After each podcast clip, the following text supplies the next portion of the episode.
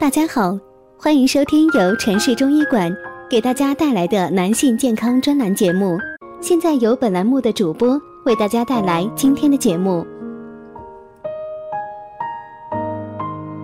说到阳虚，很多人似懂非懂，还有很多人会想到肾虚什么的。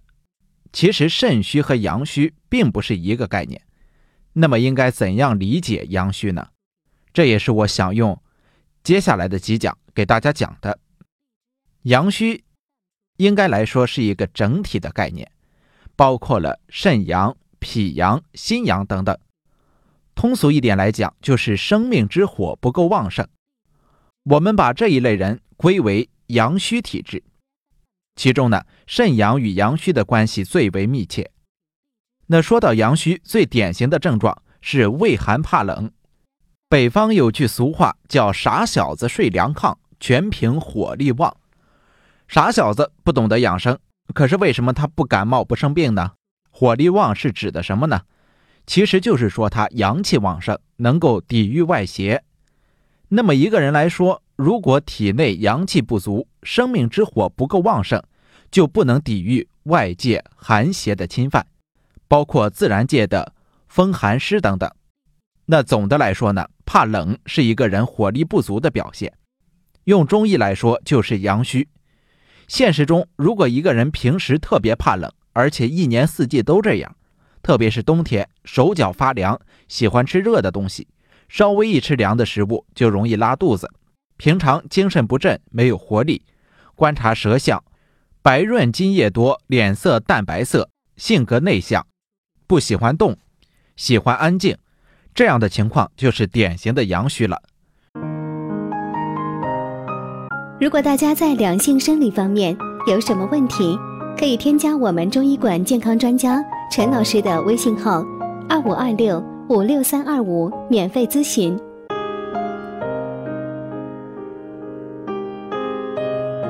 之前我有一位病人是位女士，她就是有一次在回家的路上淋了雨。浑身都湿透了，因为他的体质本来就比较虚弱，被雨水一激，寒气内敛，损害了阳气，他就病了，表现为严重怕冷。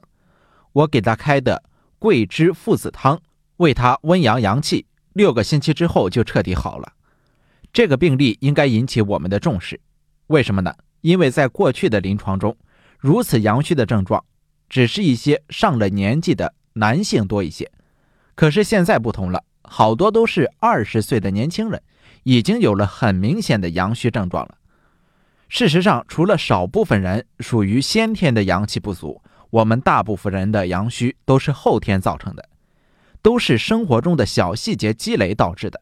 首先就是饮食上不注意，胡吃海喝，尤其是夏天，冰激凌、冰汽水、冰镇啤酒，整个往肚子里灌，寒冷入肚，直接降低我们的。胃的温度，这不是身体内自然的调节，是从外面强行的侵犯。